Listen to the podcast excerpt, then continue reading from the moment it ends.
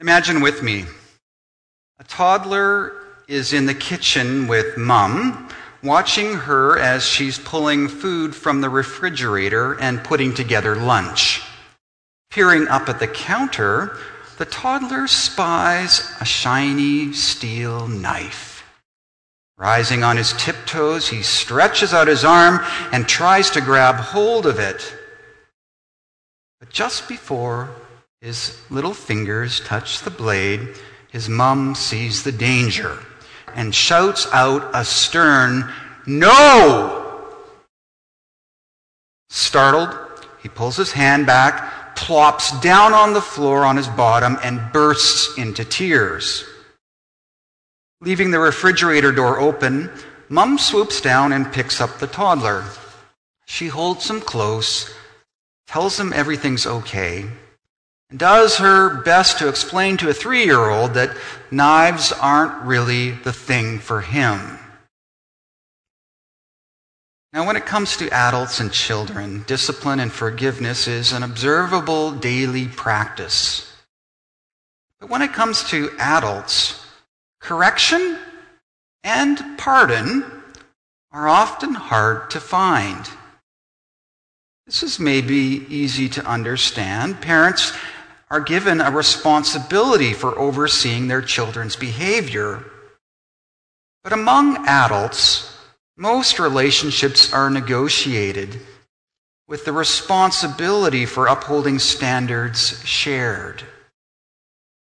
Even when there are relationships of accountability, such as those at work or within a marriage, people tend to avoid correcting behavior for fear that conflict and division may result.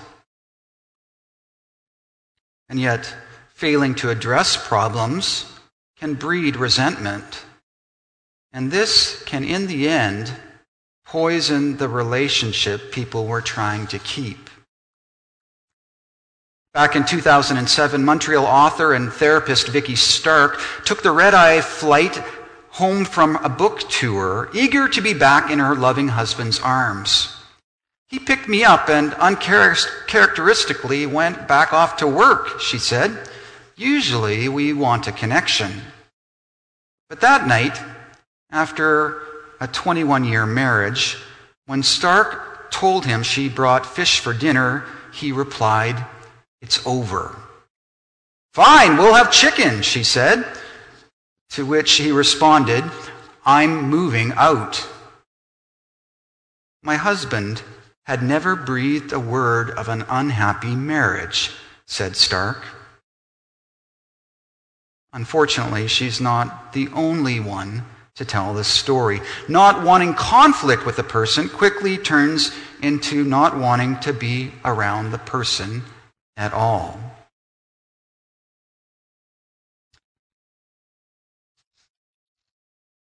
On Thursday afternoons, we've been working through uh, Second Corinthians, and it's a bit of a difficult passage because there are there's lots going on in the backstory that you have to put together. It's a piece of correspondence that wasn't obviously meant to be so teachable to outsiders viewing it um, 2,000 years later.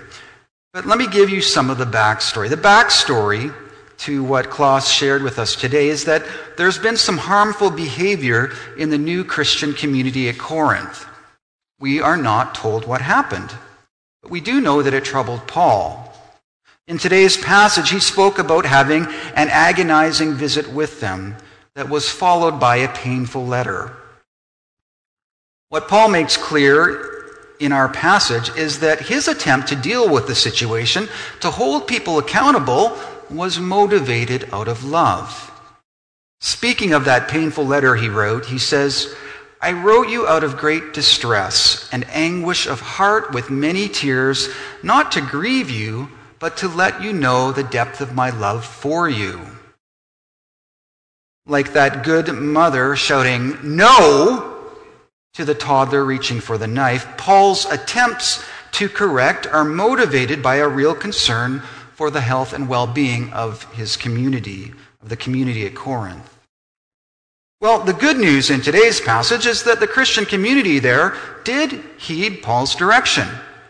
After all his cajoling, they eventually agree with his wisdom and correct the individual in question. Again, we are not told how the individual was corrected.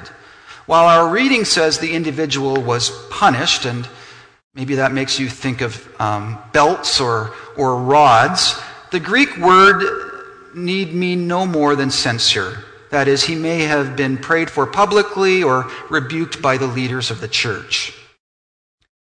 The Christian community heeded Paul's advice and exercised discipline in their community.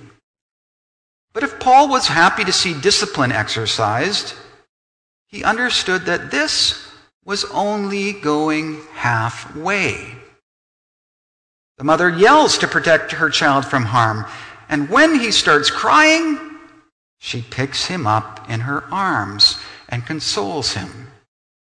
Recognizing that the offending individual is now sorrowful, that there are signs of repentance, Paul now asks the church at Corinth to forgive the offending party and to comfort him.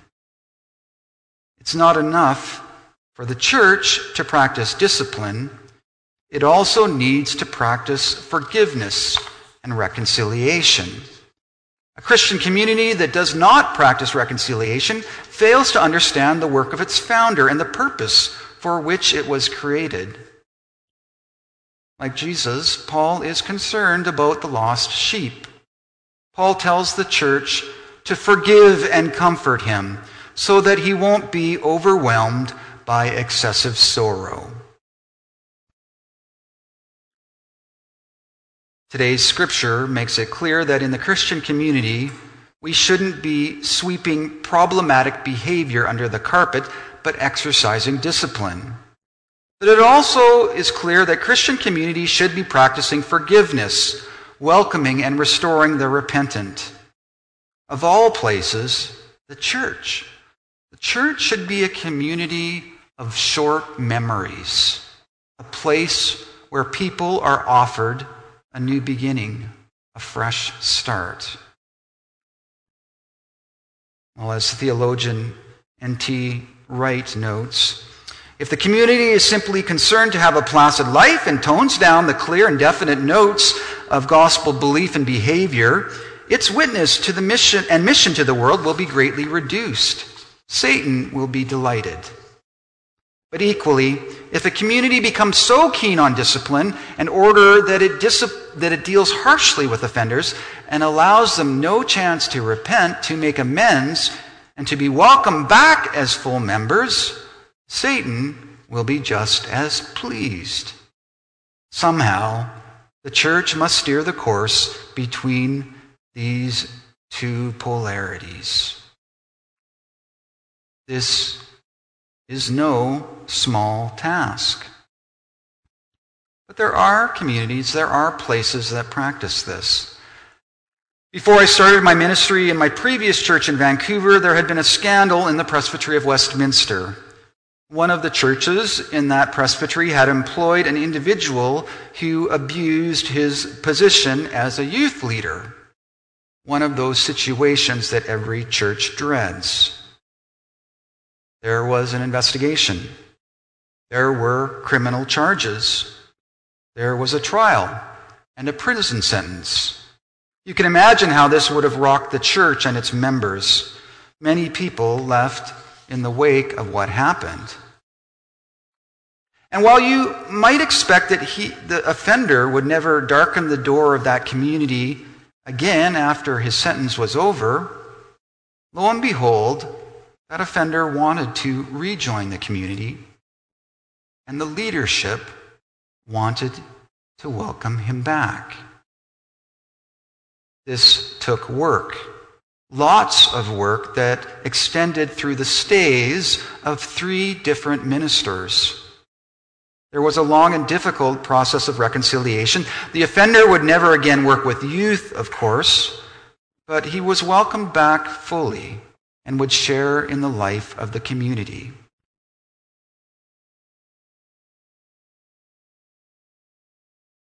Could you accept that?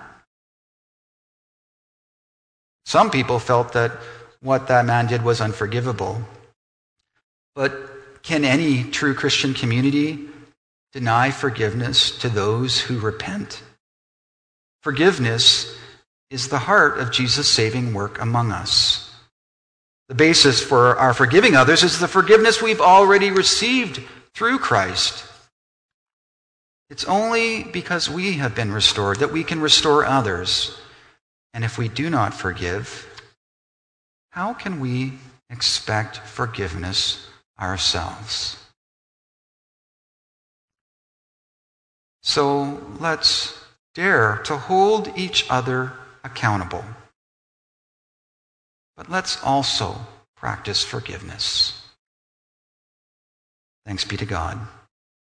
Amen.